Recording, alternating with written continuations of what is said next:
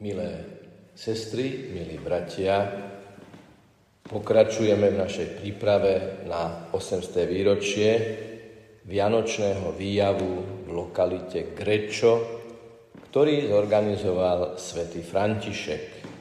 My každou touto prednáškou sa chceme z nejakej strany, z nejakého uhla pohľadu priblížiť k motiváciám, k atmosfére, a k posolstvu toho, čo sa stalo na Vianoce roku 1223. Dnes si položíme zásadnú otázku, ako svätý František vnímal chudobu, pretože jedna zo základných motivácií, kvôli ktorých požiadal svojho zámožného priateľa, aby zorganizoval ten Vianočný výjav, bolo všimnúť si, prežiť do hĺbky Ježišovu chudobu. Nevieme hovoriť o chudobe u svätého Františka bez toho, aby sme nehovorili o vzťahoch a bez toho, aby sme hovorili o tom, čo voláme minorita. V našom ponímaní minorita, keď sa toto slovo použije, ide väčšinou o obyvateľstvo, ktoré je v menšine, minorita v našej krajine. My ale dnes sa nastavíme na iné vnímanie tohto výrazu. Je to minorita vo vzťahoch, keďže aj františkánsky rád sa volá Ordo Fratrum Minorum, teda rád menších bratov. Všimnime si, že nie je to rád malých bratov, ale menších bratov. Ten rozdiel je v tom, že keď povieme, že niekto je malý, tak to o ňom konštatujeme. Keď povieme, že niekto je menší, tak samozrejme hneď nás nápadne, dobre, on je menší a kto je teda väčší, alebo vzhľadom na koho je menší. K pochopeniu evanieliovej chudoby, ako ju vnímal svätý František, treba vedieť, že u Františka je to ekvivalent vzťahu k Bohu. A my si dnes skúsime teda zodpovedať otázku, aký zmysel má dobrovoľne zvolená chudoba. Vzťah minority spočíva v tom, že sme vzájomne bratia a sestry a v tomto vzťahu nemáme vládnuť, ovládať druhých ľudí, teda máme byť menší. Nemožno teda oddelenie hovoriť o chudobe bez vzťahu k ostatným. Minorita je celkový životný štýl, ktorý zasahuje všetky oblasti. Minorita vo vzťahu k Bohu, minorita vo vzťahu k sebe a minorita vo vzťahu k blížnemu. Spočíva v tom, že si nič nemáme privlastňovať. Len tak budeme skutočne disponovaní pre vytváranie skutočne bratských a sesterských vzťahov. Len tak budeme vedieť vytvoriť priestor tomu, ktorý prichádza a nič nemá. Nevlastniť, teda byť chudobný a byť menší, má zmysel len vtedy, ak to premietame do vzťahu. Do vzťahu bratstva a sesterstva. František povzbuzuje bratov, aby sa snažili nasledovať nášho pána Ježiša Krista v jeho pokore a chudobe, a aby tak sa stali schopnými radovať sa, keď sú v kontakte s obyčajnými ľuďmi, ktorými ostatní pohrdajú, s chudobnými a slabými, s chorými, malomocnými a žobrákmi na cestách. Nedávno sme čítali v Evangeliu, ako Ježiš sa dotkol malomocného, ako ho uzdravil. A ten dotyk je práve o tom, že bol pokorný, láskavý, dobrotivý, dobroprajný. Len vtedy, ak budeme mať pre týchto ľudí v srdci miesto, môžeme sa s týmito ľuďmi skutočne, ale v tom najhlbšom mysle slova, naozaj stretnúť. Ak chceme niekomu povedať áno v zmysle jeho prijatia, musíme vedieť sami sebe povedať niekedy nie seba zaprenie a teba prijatie veľmi úzko spolu súvisia. Samozrejme, v spisoch svätého Františka je chudoba, minorita, bratstvo, sesterstvo vždy uvažované vo vzťahu k Ježišovi Kristovi. A preto si dnes prejdeme podrobnejšie, ako František vnímal Ježišovu chudobu, Ježišovu minoritu a Ježišove vzťahy, do ktorých sa táto chudoba, pokora, láska premieta. Treba povedať, že vo františkánskom ponímaní bratstva je veľký rozdiel v prežívaní chudoby v porovnaní napríklad s benediktinskou spiritualitou alebo augustinianskou spiritualitou.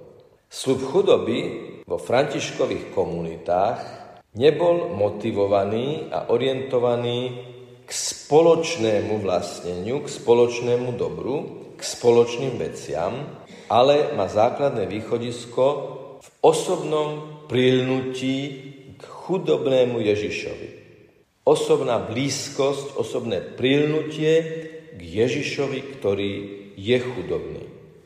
Ježiš, ten je jediným dôvodom chudoby menšieho brata. Chudoba teda mala jediný účel vzhľadom na spoločný život a síce rozhojniť a prehlbiť lásku medzi bratmi. Stále sme v tej línii, že chudoba a vzťahy sú zásadne prepojené. Modelom k nasledovaniu tejto chudoby, k jej uskutočňovaniu, nebolo ani mesto Božie na zemi, ani škola, ani dom, ako tomu bolo legitímne v benediktinských opátstvách, ani prvá komunita v Jeruzaleme, ako je to známe z konventov augustiniánskych, ale úplne v základe to bol život apoštolov, teda skupiny formované Kristom, ktorá svetu niesla evanelium a o tomto evaneliu svedčila. U svätého Františka nenájdeme definíciu chudoby, ale odpoveď, ktorú dal, keď sa ho pýtali, to je chudoba nášho pána Ježiša Krista. Zopakujem ešte raz. Jedinou normou chudoby je Kristus, ktorý sa stal dobrovoľne chudobným a tak sa stal podobným vo všetkom svojim bratom. František vždy dáva do súvisu neoddeliteľne dva termíny. Chudoba a pokora nášho pána Ježiša Krista. Ježiš je prvý skutočne chudobný zo všetkých ľudí na svete, lebo sa zriekol svojej božskej prirozenosti, stal sa služobníkom, ponížil sa, mierou tejto chudoby a poslušnosti, nedá sa to oddeliť, bola poslušnosť až na smrť, pričom počas svojho života nemá kam by hlavu sklonil. Ale vieme, že napokon na kríži naklonil hlavu a vydýchol. Kríž bol miestom jeho spočinutia, kde umiera zbavený svojho oblečenia. Pre stredovekého človeka, ktorý sa voči iným vymedzoval, najmä vo vyšších vrstvách aj oblečením, vieme, že jedno radikálne gesto u svätého Františka bolo práve to, že odovzdal svojmu otcovi bohaté šaty. Ježiš zomiera na kríži zbavený úplne svojich šiat. Ďalej v uvažovaní o chudobe, pokore, vzťahoch je pre svätého Františka veľmi príznačný personalizmus. Chudoba, ktorú František objavil, nie je systém alebo program asketického života, ani program reformy cirkvy, ani prostriedok svedectva na presviečanie heretikov, ktorí sa vzdialili od cirkvy, ani na výchovu k autentickému kresťanskému životu. Všetko to tam bolo nejakým spôsobom prítomné. Všetko toto, čo som teraz povedal, bolo akýmsi vedľajším produktom a veľmi dôležitým ovocím svedectva Františkovej chudoby, ale nie je to v základoch najhlbších motivácií k tejto chudobe. Teda viac ako prostriedkom k dokonalej láske je dôsledkom lásky táto chudoba. Teda láska stojí v motiváciách, nie v dôsledkoch. Je to tajomstvo Kristovej prítomnosti v chudobnom človeku. Ježiš hovorí, ak podáte čo i len pohár vody jednému z mojich najmenších bratov, mne ste ho podali. Byť chudobný znamená v tomto prípade byť chudobný od seba, od svojich predstav, od svojich ambícií, od svojej pýchy, byť menší, urobiť sa menším pre službu.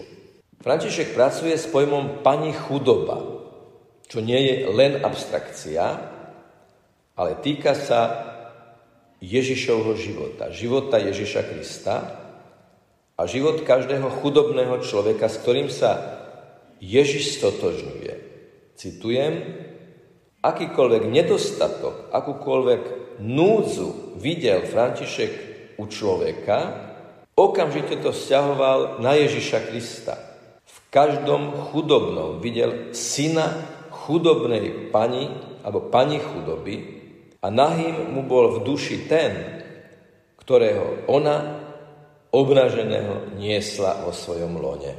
Vernosť Františka najvyššej chudobe v skutočnosti nie je nič iné ako prilnutie k otcovmu slovu, ktoré napriek tomu, že je tak dôstojné, sveté a slávne, príjima telo našej ľudskosti, telo našej krehkosti, zlona svetej a slávnej Panny Márie. Povedané slovami svätého Pavla v liste Korintianom, on napriek tomu, že bol bohatý, stal sa chudobným, zvolil chudobu pre seba a pre svoju blaženú matku. Svojim spolubratom, ktorí sa hambili pýtať almužnu, žobrať, hovorieval svätý František nasledovné. Najdrahší bratia, Syn Boží bol oveľa vznešenejší ako my a predsa sa stal chudobným na tomto svete pre nás. Pre jeho lásku sme si vybrali cestu chudoby a teda nemusíme byť zmetení alebo sa cítiť nejakým spôsobom dezorientovaní, keď ideme žobrať. Toto je hlavným motivom Františkovho chápania chudoby.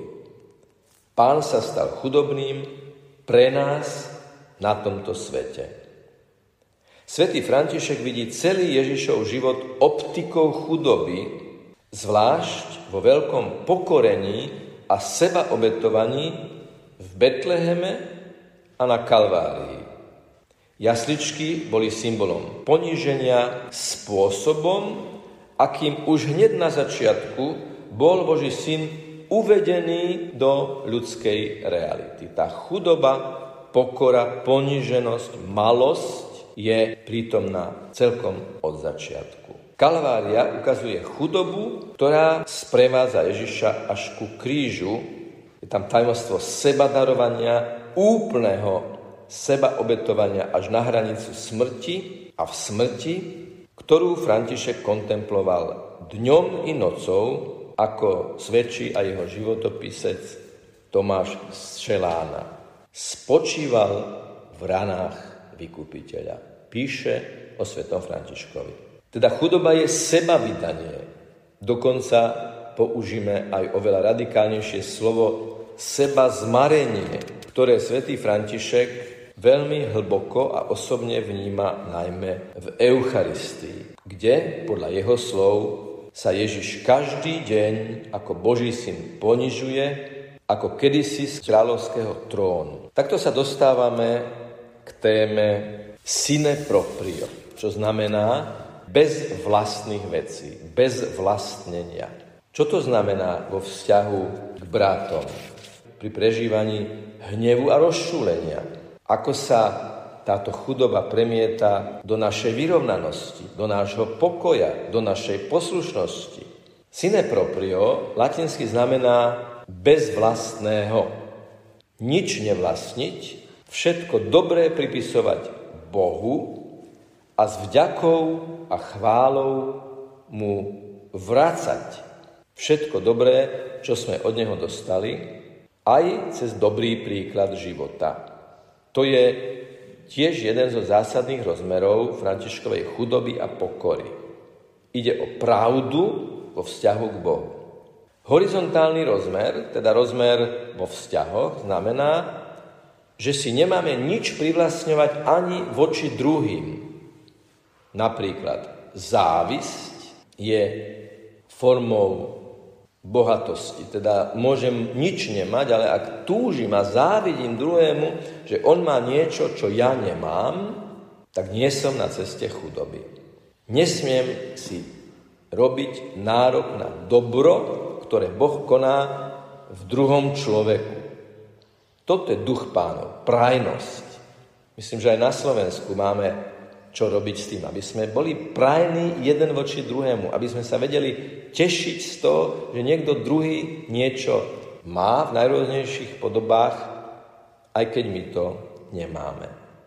Kto teda závidí svojmu bratovi dobro, ktoré v ňom pán koná, František dokonca nazýva rúhaním, pretože závidí vlastne najvyššiemu, ktorý v ňom všetko dobré koná. Pravá chudová spočíva v sine proprie. Citujem slova svätého Františka. Veľmi tvrdé a kritické. Je mnoho tých, ktorí sú pri modlitbe horliví, sú horliví aj na bohoslužbe a svoje telo vystavujú mnohým pôstom a umrtvovaniu, ale dokážu sa pohoršiť pre jedno jediné slovíčko, alebo sa dokážu vytočiť pre nejakú vec, ktorú im niekto vezme a hneď sú mimo seba, hneď sú rozčúlení. Títo bratia nie sú v duchu chudobní. Lebo kto je naozaj chudobný v duchu, nenávidí sám seba a miluje aj tých, ktorí mu strelia za ucho, ktorí ho prefackajú. Konec citátu. Takto sa dostávame k téme minority, hnevu a rozčúlenia.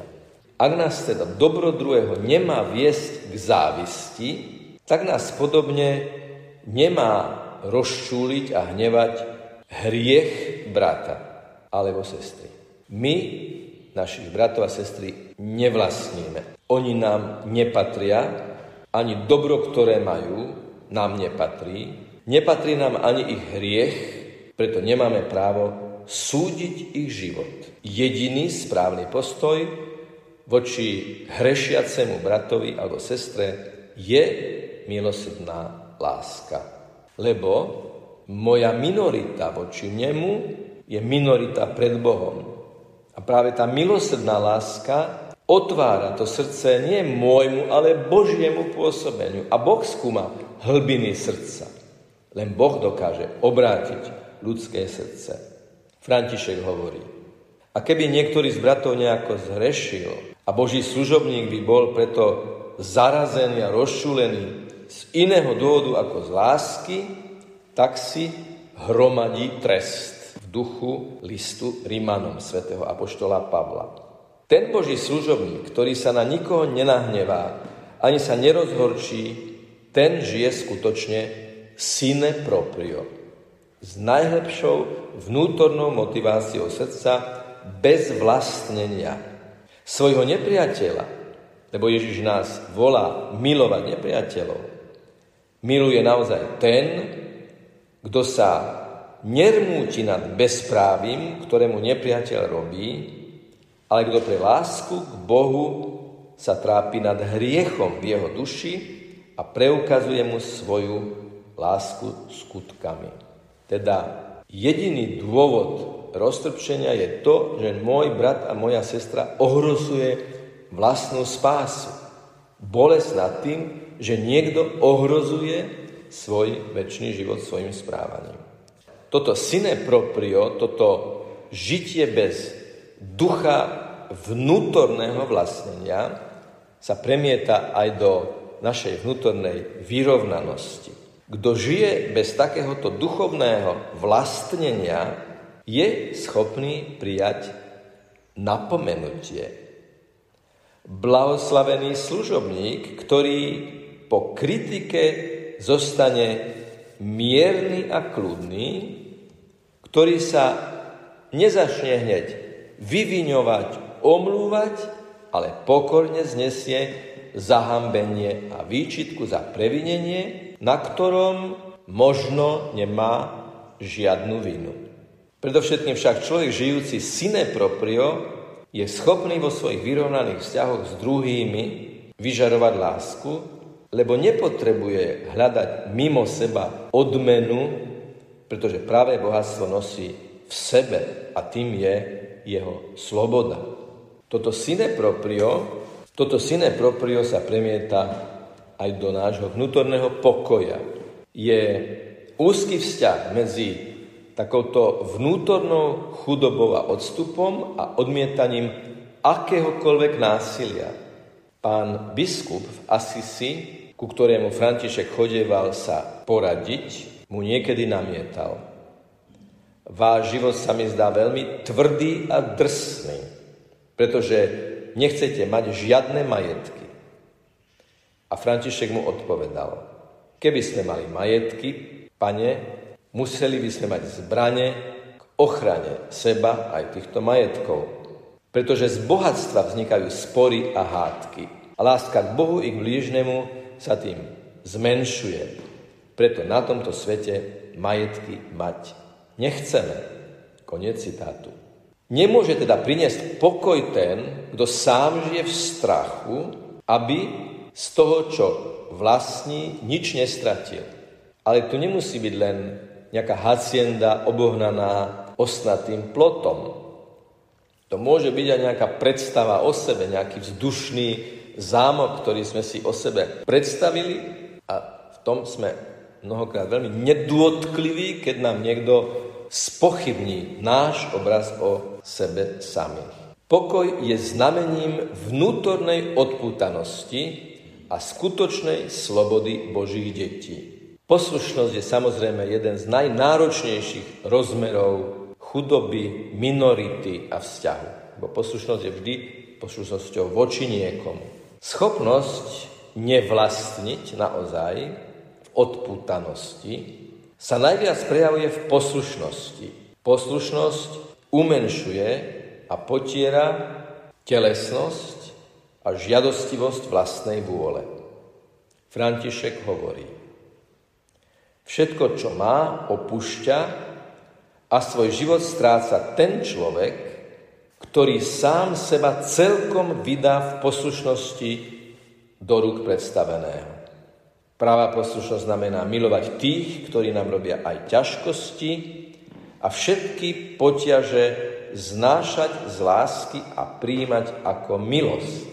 Za najvyššiu formu chudoby je mnohokrát považovaná poslušnosť. Nedávno som počul jedného brata z františkánskej rodiny, tak pri stole, pri večeri, povedať jednu vetu, ktorá ma veľmi hlboko zasiahla. Znášaním najrôznejších protivenstiev a ťažkostí v tomto živote sa vlastne pripravujeme a si rozširujeme tú vstrebavaciu plochu lásky pre nebeské kráľovstvo. Čím viac budeme vedieť byť odpútaní na tejto zemi s motivom lásky, s motiváciou lásky, tým väčšiu mieru lásky budeme zakúšať v nebi. Tým väčšiu, tak povediať, dotykovú plochu lásky budeme mať potom, keď budeme pred pánovou tvárou. A takto sme sa približili k záveru. Minorita, byť menší, je životný štýl.